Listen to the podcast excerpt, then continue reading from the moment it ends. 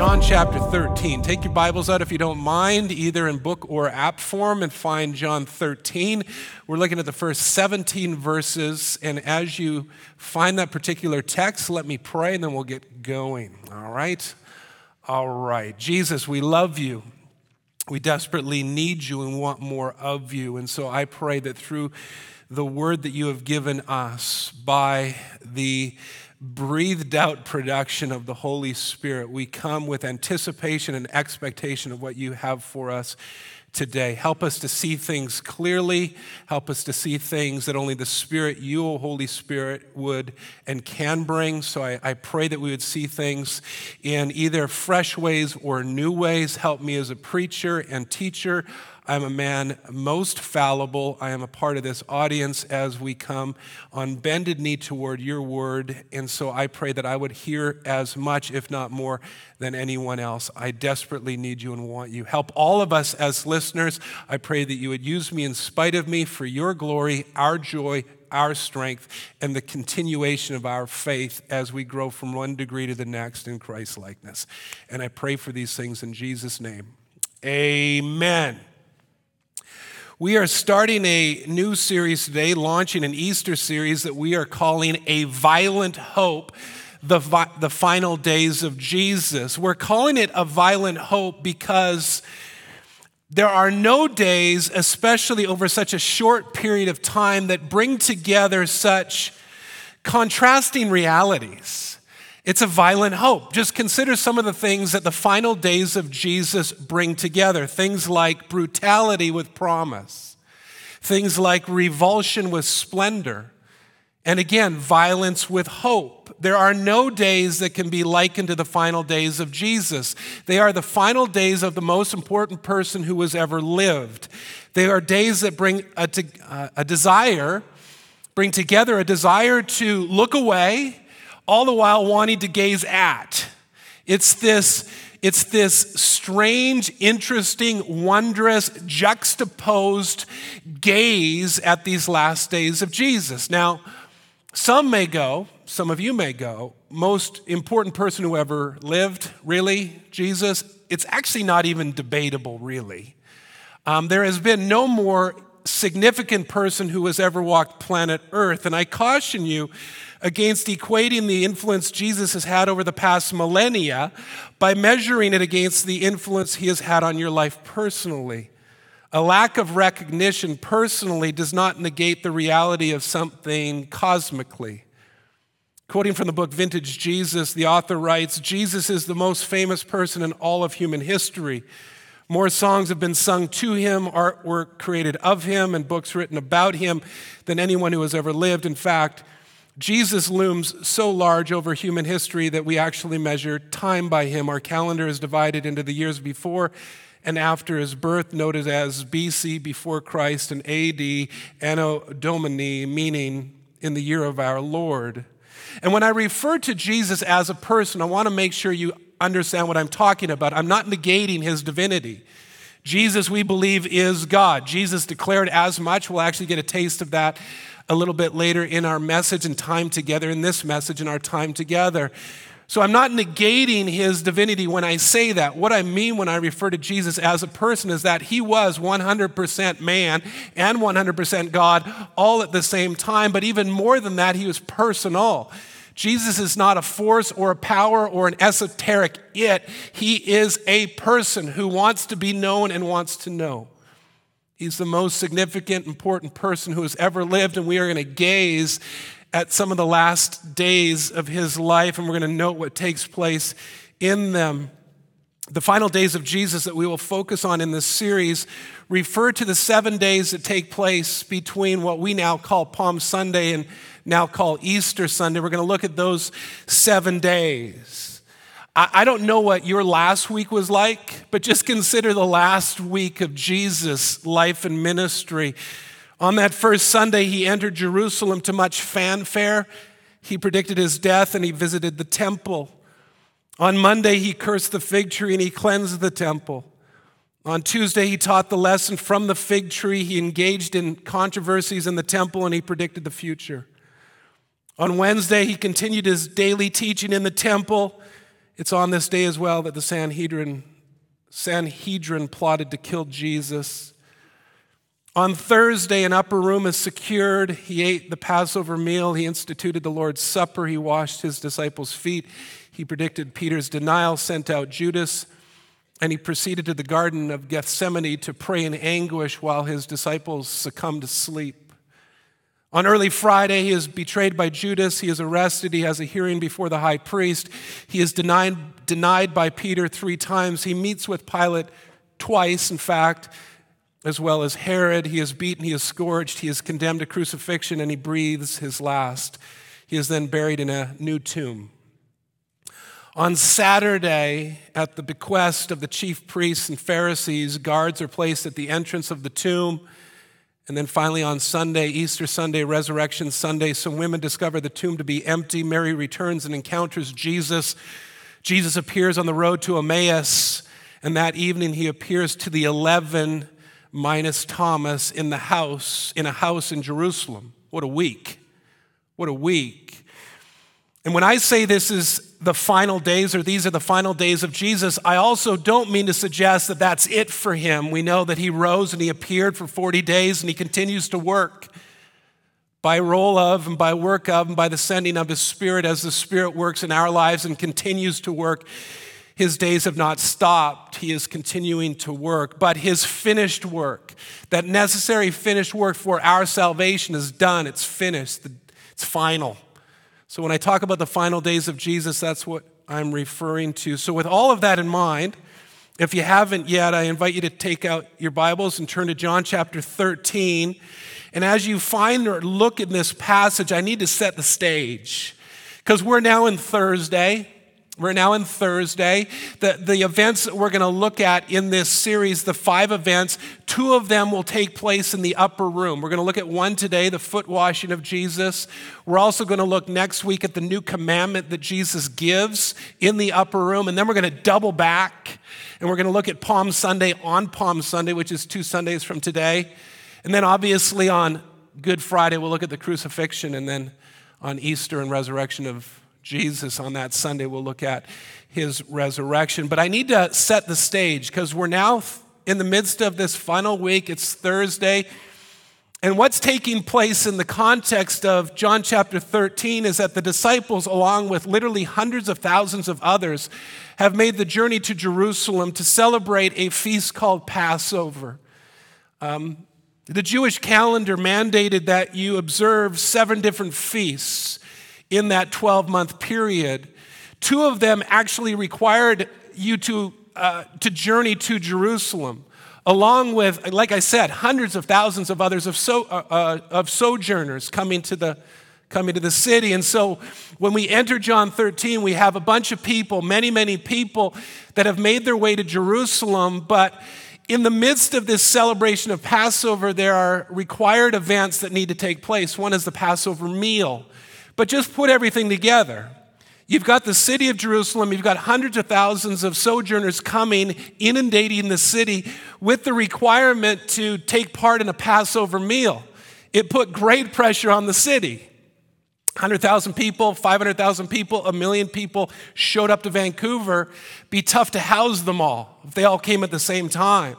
Well, that's the kind of pressure on the city of Jerusalem. And so it was mandated to those who lived in the city who had buildings in the city, homes in the city, or whatever in the city, you had to free up space in your house so you could partake with your friends and family of the Passover meal. And so, what we see with Jesus and the disciples is that they were able to secure an upper room in somebody's house. He's an unnamed supporter. And that's what we drop into in John chapter 13. It was during this time in the upper room that Jesus breaks from the traditional observations of the evening and does something that is jaw dropping, absolutely jaw dropping, but all too often misinterpreted and misapplied as well. So let's take a look at it. Just read verse 1 with me.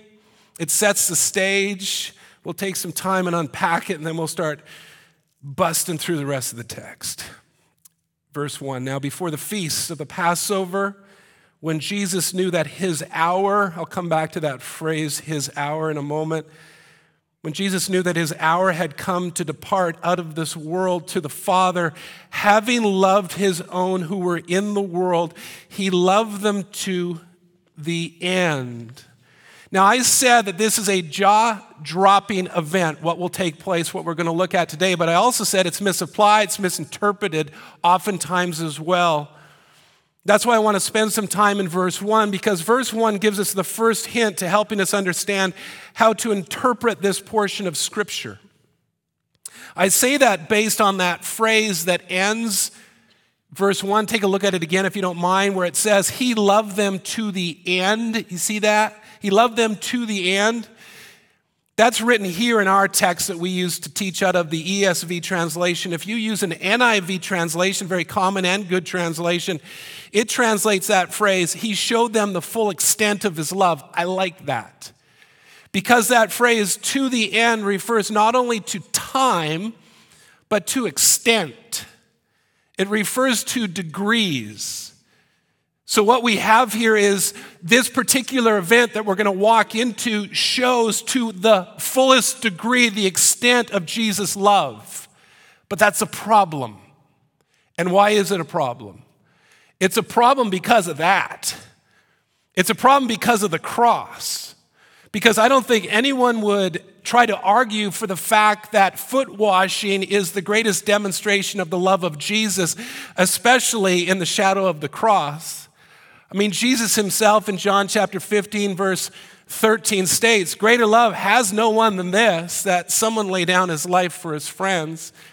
And that particular verse is a verse or a statement given in the same upper room. There's a long discourse that John records.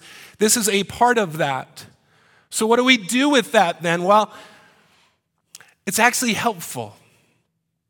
Verse 1 is helpful for us in coming to a place where we understand what to make and how to determine and apply and interpret this particular event. And what we do here, and the beauty of this verse, is that it helps us by cautioning, cautioning us against reading the reading of Jesus' foot washing apart from the cross. In other words, Jesus' foot washing and the crucifixion are two events that make up one whole. They are two sides of the same coin, so to speak. The foot washing that is about to take place points ahead and finds its realization in the cleansing that is the result of Jesus' imminent death on the cross. In other words, Westside, please get this as we enter this text. You cannot read John 13 apart from the cross. The shadow of the cross, like I said, needs, needs to cast its shadow on it. And that's a mouthful. So let me help you with this by looking at three things within the remaining verses that I think this foot washing is to be seen as. So, three things, if you like taking notes, three things that the foot washing needs to be seen as. I'll give them to you on the front and then I'll double back and hit them one by one. The three that we'll look at today is Jesus' foot washing is to be seen, be seen as number one, a display, number two, as a symbol, and then number three, an, an example. So let's look at them one by one. First, Jesus' foot washing is to be seen as a display. A display of what, though?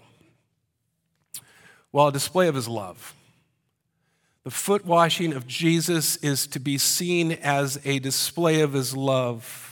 The first aspect of Jesus' love we see is one we've already touched upon, and that is his love is resolute, steadfast, it will be accomplished. It's, it's that type of love. Uh, why do I say that? Well, I say that because the full extent or degree that we talked about coming out of verse 1, as I mentioned, is contingent upon the finished work of the cross. So, verse 1, as I said, makes no sense without the certainty of the cross. To put it a different way, and I'm working hard to make sure we get this because I don't want you to misunderstand John chapter 13, these 17 verses, is John chapter 13, verse 1 can't say that the foot washing of Jesus shows the full extent of his love for us if it wasn't a certainty that he was going to the cross. But why does John write here in verse 1 that he is showing it before the event took place, the cross took place? Why is he saying this is showing it here? Because the cross was certain. It was certain. In fact, in verse 1, if you look and check out verse 1 one more time, it says there that Jesus knew his hour had come. See that word, his hour, his, that phrase, his hour? What is this hour a uh, reference to? Well, it's not a 60 minute period of time. What this term hour is a reference to is it speaking of the cross. That event, that whole event. His death on the cross, his burial, and his resurrection, that hour had come. And therefore, verse 1 can tell us that this act of foot washing showed the full extent of Jesus' love because the cross and the love it displayed was absolutely certain. His love would take him to the cross. This tender act in John chapter 13 rests assuredly on the violence to come. So that sets the stage in terms of what we see come next. So let's pick it up and read verses 2 to 5. You like pink on me? Looking good in pink. I'm looking good. That's good, man. Verse 2, let's pick it up. During supper, when the devil had already put it into the heart of Judas Iscariot, Simon's son, to betray him, Jesus, knowing that the Father had given all things into his hands, and that he had come from God and was going back to God, rose from supper. He laid aside his outer garments and taking a towel, he tied it around his waist. Then he poured water into a basin. He began to wash the disciples' feet, to wipe them with the towel that was wrapped around him. Foot washing, and I think most of us know this, in a first century dry, arid, dusty climate where the most common form of travel was, was by foot, was both common and necessary. Oftentimes, cleaning your feet was done personally if you came home after a day spent, walking around in the, in the marketplace or wherever. You would come home and you would clean your own feet. But there were those occasions where you entered the house by invitation, perhaps to a wealthier person's house, and it was the job of a hired hand to wash your feet. Peer to peer washing wasn't practiced, never. And never did the owner of the house or a host of a particular occasion clean the feet of his invited guests, it would have been seen as beneath them, debasing. But here, in the starkest of contrasts, Jesus rose and begins washing his disciples' feet. This leads to a second aspect that this foot washing displays of Jesus' love, and that is Jesus' love is self debasing. As I said, owners, or in this case, a host, would never wash the feet of his guests, but Jesus did. But here's the thing, and I really want us to see this, especially in light of verse 3. Verse 3 ratchets up this self debasing act of Jesus. Just look at verse 3 one more time, because in it, we see some things that Jesus knows. He knows that he is going back to God. He knows that the Father had given all things into his hands. He knows that he comes from God. In other words, Jesus had all, was all, had absolute power and status, and he knew all. And if he so chose, he could have displayed this power and authority any way he wanted. Don't miss that. In fact, you get tastes, right? If you spend some time studying the journey of Jesus to the cross, you get glimpse of, uh, glimpses of his power, where he just kind of gives you glimpses, whether it was the healing of the ear that was cut off by Peter, or a great one, just hang a right, go to John 18, let me show you another. It doesn't get referred to as much as others, but I think it's wonderful. But in John 18, let's pick it up in verse 4. It's not on the screen, I'll just read it for you. It says in verse 4 then Jesus, knowing all that would happen to him, came forward and said to them, This is unreal. Our Jesus just pursuing the cross. Whom do you seek? They answered him, Jesus of Nazareth. Jesus said to them, I am he. Ego eimi. He literally said, I am. But notice what takes place. Judas, who was betrayed with him, was standing with him when Jesus said to them, Ego eimi they drew back and they fell to the ground, not in an act of worship, but succumbing to the power of a glimpse of the divinity and power of Jesus. Jesus says in the book of Matthew, Matthew chapter Matthew chapter 26 that he could call down legions of angels so I just want to taste, I want us to taste this. He knew all, he had all, he was all, he had power, he had assurance, he had status. But instead of displaying any of that power and display it rightfully, instead he dons the uniform of a common slave. He removes his outer garments, he wraps a towel around his waist, and he begins washing his disciples' feet. Tellingly, with this particular event as an exception, there is no recorded instance in all of Jewish or Greco Roman sources of a superior washing the feet of an inferior. This is the only recording we have. In Luke's account of the upper room, this is what Jesus says For who is the greater? One who reclines at table or one who serves? Is it not the one who reclines at table? But I am among you as the one who serves. Make no mistake, Jesus isn't saying to his disciples that he, that he is not greater than they are, but that he is laying aside his greatness and in an act of great self debasement, displaying the extent of his love. Here's a third aspect of Jesus' love displayed in his foot washing, and that is his love is astonishing. It's astonishing. The reason why I say that is because Judas is still at the table and he will have his feet washed by Jesus. Judas is drinking good wine. He's eating some roasted lamb. He's probably thinking about what he's going to do with the money that he's going to get for turning Jesus over. And make no mistake, Jesus knows that Judas is going to betray, betray him. If you look at verse 11 in our text, we read there that Jesus knew who was to betray him. That was why he said, Not all of you are clean. We are reminded in verse 2 as well what's going on in Judas's life when it says that the devil had already put into the heart of Judas to betray Jesus. And yet, Jesus, in an astonishing demonstration of his love for the whole world, washes his feet. This astonishing love of Jesus leads D.A. Carson to write that Jesus' act of humility is as unnecessary as it is stunning. So we see this astonishing display of love from Jesus to Judas, to all of us.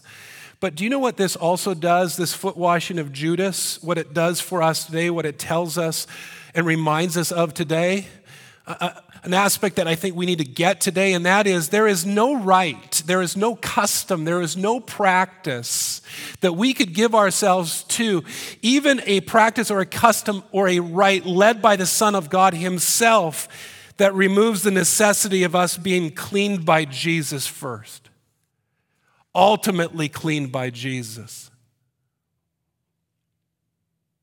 As Jesus says in John chapter 6, it is the Spirit who gives life. The flesh is no help at all. The words that I have spoken to you are spirit and life. But there are some of you who do not believe, for Jesus knew from the beginning who those were who did not believe and who it was who would betray him. So this reminds us that no ceremony, no custom, even when led by Jesus himself, ensures spiritual cleansing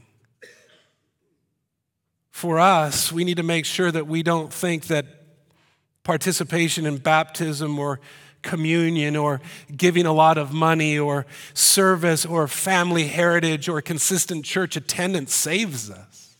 None of it saves us. They may be helpful and important things for a number of different reasons, but they don't save us. When we baptize in a couple of weeks down at the Pacific Ocean right off Stanley Park, that's not a demonstration or an act or a custom to be done so that we are saved. It's an act or a custom or a symbol or a display that we already have been. This reminds us of that. So, if we are to see the act of Jesus' foot washing, number one, as a display to specific specifically a display of Jesus' love. A second thing that we're to see it as is as a symbol, specifically a symbol of Jesus' ultimate and saving cleansing. A transition happens in verse 6. Jesus has this interaction with Peter. Let's read verse 6 together. Jesus came to Simon Peter, who said to him, Lord, do you wash my feet? The way Peter's response reads in the Greek is, You wash my feet? What was Peter's issue? Messiahs don't wash feet. Peers don't even wash the feet of peers, and Jesus was no peer and wasn't considered a peer by the disciples.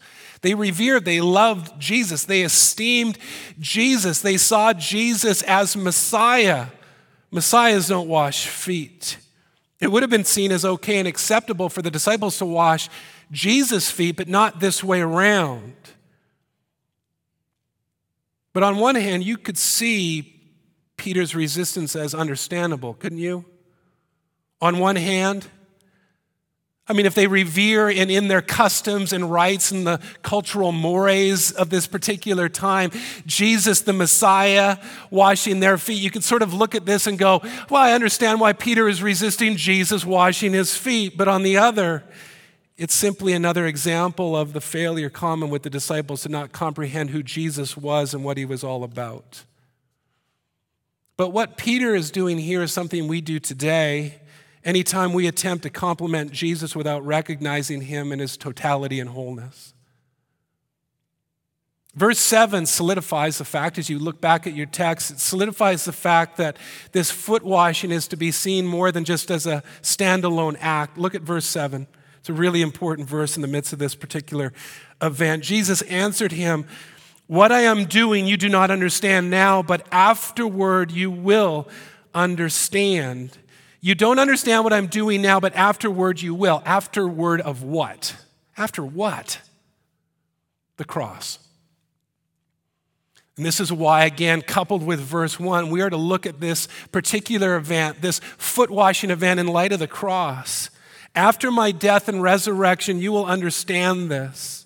After that, you will understand that I have to wash you now and why I did. You will understand that humbling myself even to death is paramount for your cleansing.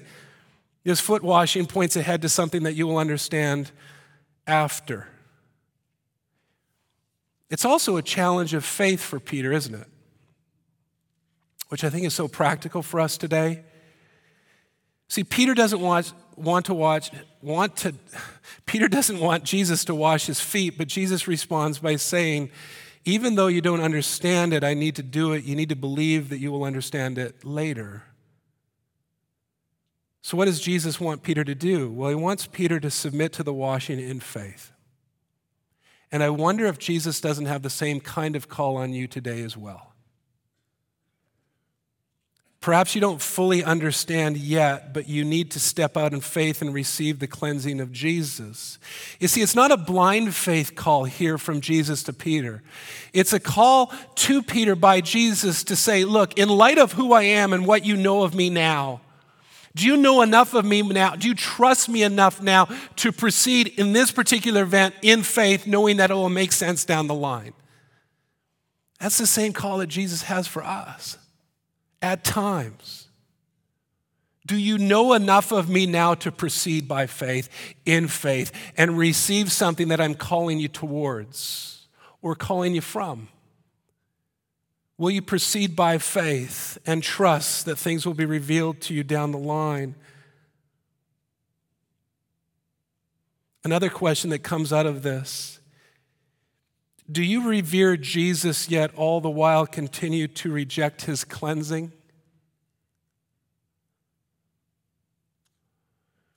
That's common today as well. People speak well of Jesus. They respect Jesus. They revere Jesus, but they continue to reject his ultimate cleansing. Is that you? You wash my feet?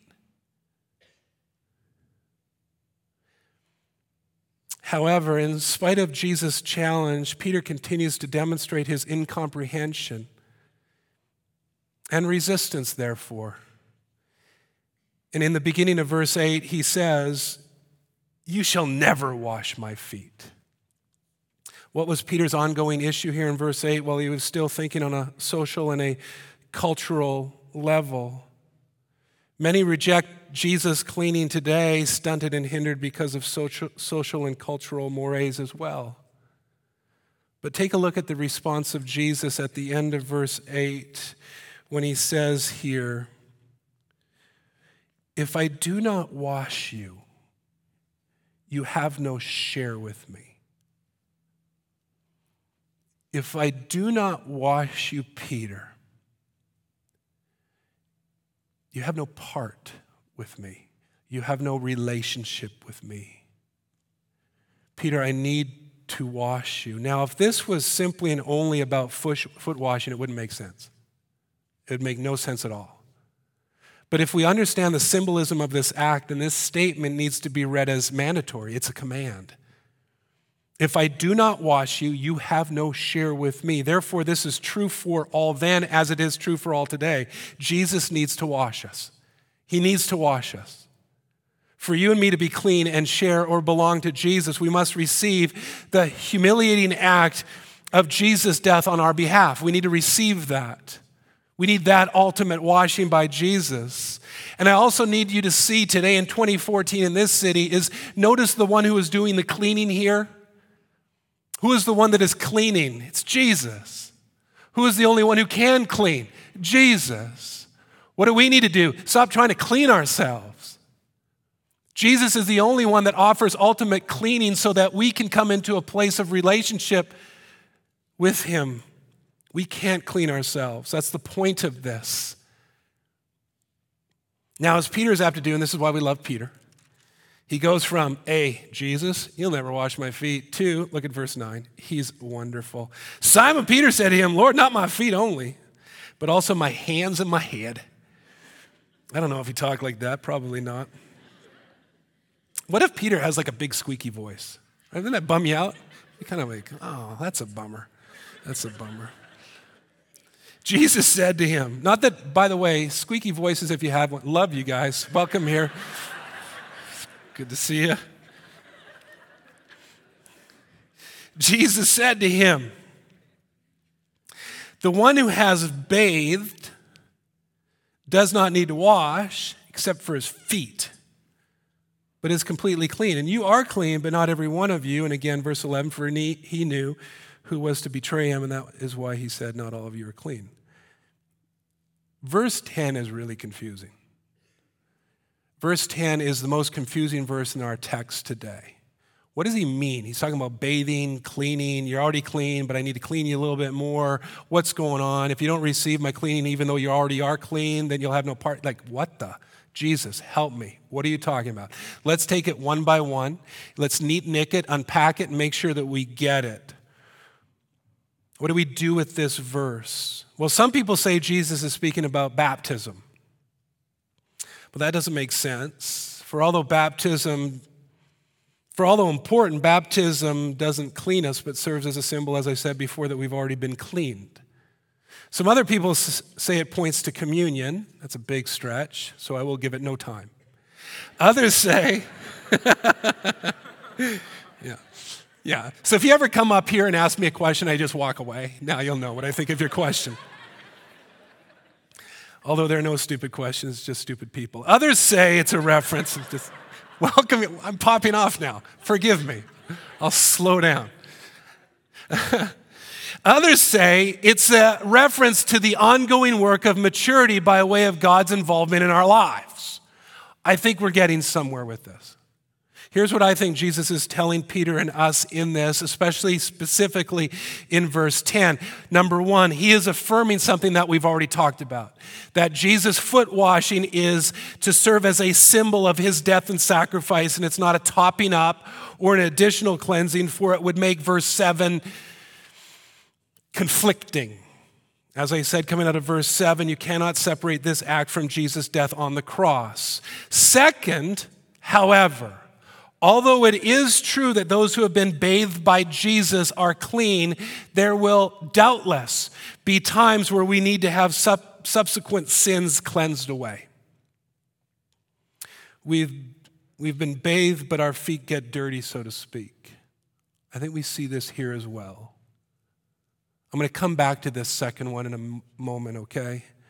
And third, as we will see in the last few verses, this foot washing by Jesus is to serve as an example for us to follow. So I think it's all three. But let me go back to that second one. I said there that there's no doubt we have been cleaned if we are in Christ, but as we walk with Jesus, we will need to constantly gaze back on the cross and have our feet clean, so to speak. I want to double back on that because I think many of us need this. I think many of us need this. And I want you to see this about our Jesus. That our Jesus is one who says, Look, you're clean, but you need to be cleaned. You need to be clean, and I want to clean you. The reason why I say that is because, and please hear me, the reason why I want to say that is because too many of you are believing the lie of our enemy that um, he loves to bombard us with, and that is Jesus is tired of us. That God is somehow tired of us. Oh, that same, that same repentance act again. Now he's tired of you, don't go, or that you feel that you're too far gone. And the enemy is accusing and it's causing us to step back and not be washed. I want us to see this Jesus here. I'm here to clean you. We aren't to abuse this. Certainly, this is no call or a right for us to just keep on sinning. But it is a reminder that if we do sin, we have one that we can confess to who will clean us. In fact, in 1 John chapter 2, I want you to, it's not on the screen, I want you just to taste, hear these words. John writes, My little children, I'm writing these things to you so that you may not sin. But if anyone does sin, we have an advocate with the Father, Jesus Christ the righteous. He's the propitiation for our sins, and not for ours only, but also for the sins of the whole world. Any of you needing your feet clean today?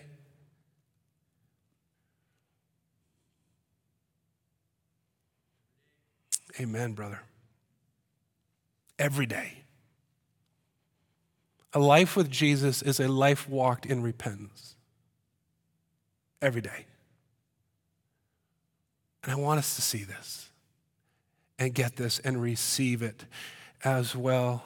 This leads to the third and final aspect of what Jesus' foot washing serves as, and that is it's an example and example to follow. Let me read verses 12 to 16. When Jesus had washed their feet and put on his outer garments and resumed his place, he said to them, Do you understand what I have done to you? You call me teacher and Lord, and you are right, for so I am.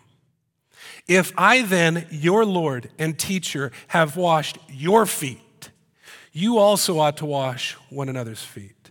For I have given you an example that you also should do just as I have done to you. Truly, truly. And when Jesus says truly, truly, birds stop chirping Dogs stop barking, waves stop crashing. Truly, truly. Note this, underline this, tattoo this. Okay, you have my permission. Tattoo this.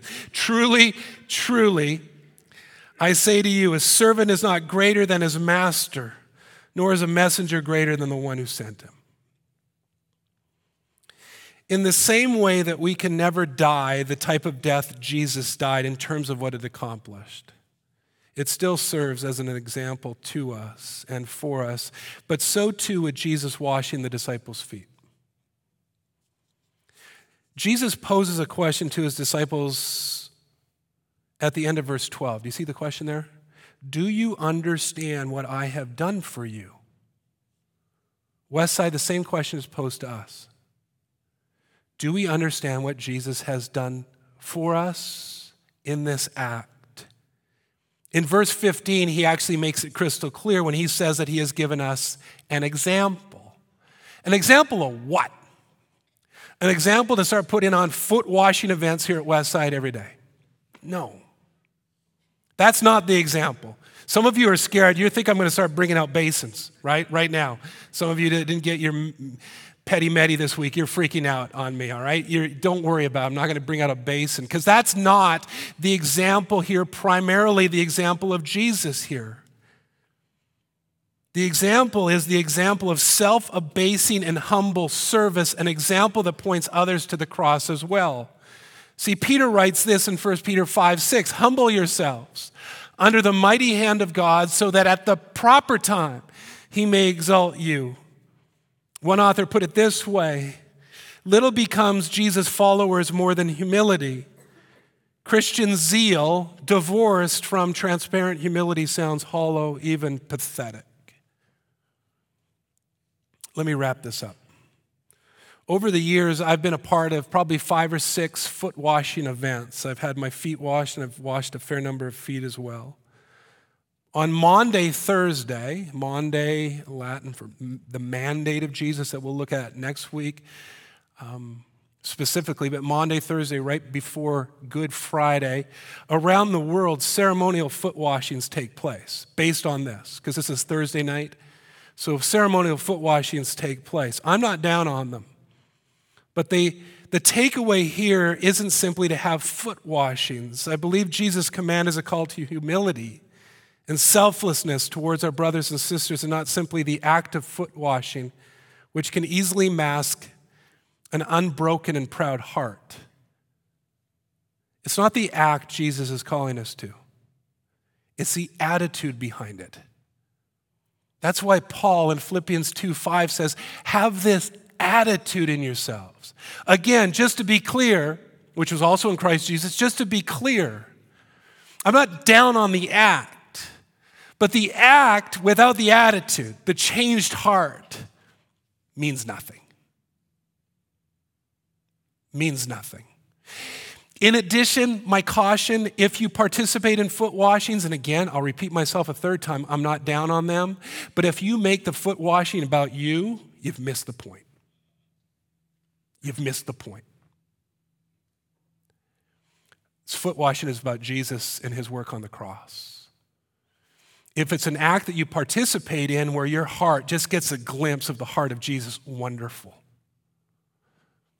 But don't make it about you. It's about Jesus and his work for us. Have this attitude in yourselves, which was also in Christ Jesus. And we have no excuse not to. As Jesus says, truly, truly, a servant is not greater than his master. And that's who we are, servants of Jesus. And who is Jesus? He is our, he's our good master. A, ma- a master who took his clothes off. He got down on his knees. He cleaned the feet of Judas, who would betray him and Peter who would deny him, and the other 10 who would run. Only hours from this event. That's our Jesus. If you call me Lord and teacher, as he states in verses 13 and 14, what makes you think that you shouldn't live in humility and love toward one another? That's our call. Westside, that's our call. As one author put it, no slave has the right to judge any menial task beneath him after his master has already performed it. Power and status, as we see all around us and probably fight in us, can lead to arrogance and pride. But power and status in God, power and status that re- that we receive from God in Christ and see modeled in Jesus is ours as well, but it also, like Jesus, frees us up to lay ourselves down.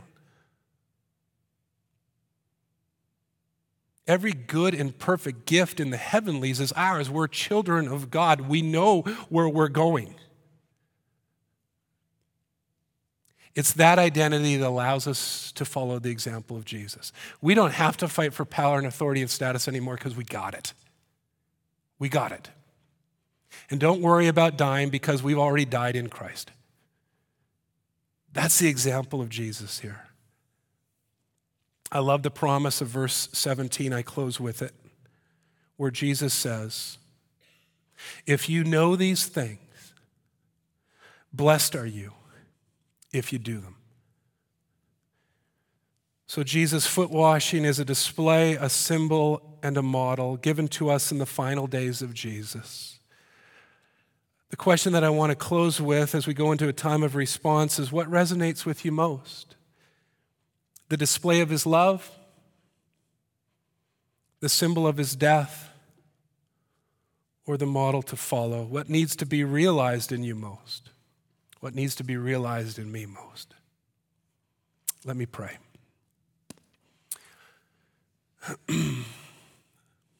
Jesus, we love you. We love you.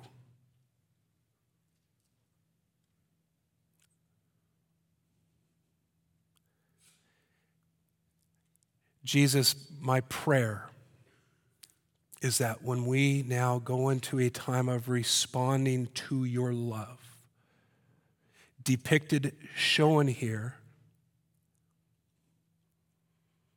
that we would respond in ways that that we would respond in ways that bring you much um, worship and, and adoration, that we would respond in ways that would demonstrate a Christ like changing in us because the, the challenge of this text is a challenge that is so contrary to the world around us, it would not make sense. But by the Spirit working in us, everything in our flesh wants to resist this. Everything in our everything in the culture around us and the things we fight internally in, in regards seek to put us in places of, of power and, and we seek position and we want to be right and we want people to serve us. And so I just pray that your spirit would invade us, invade this time and this place, invade our hearts and our minds, that we would repent of, of all of those things that run contrary to the life that you call us to live. Because in that, in resting in you and receiving what you have for us, that's where true joy and abundant life are found. I pray for the people here that have not yet been washed by you, that have not yet received the ultimate cleansing offered to them by and through your work on the cross. I pray that today they would say yes to you. And I do pray for the others in here that do know you, yet perhaps have been duped by the enemy. They haven't guarded their hearts and minds in Christ Jesus. And so they've been straying from you, walking away from you, thinking that you don't have any love for them and forgiveness for them to be received. I pray they would come back to you today. That as we celebrate um, communion together, that that would be a great journey from their seat to when they take the bread and dip it into the wine or the juices. That would be a great journey of just receiving your grace in ongoing measure. So I, I pray for those sweet times like that. I just pray for that. God, would you be so gracious as to invade this time? Please, please. For your glory's sake and our strengthening sake, please do this. In Jesus' great name I pray. Amen. Would you rise as we go into a time of response, please, Westside?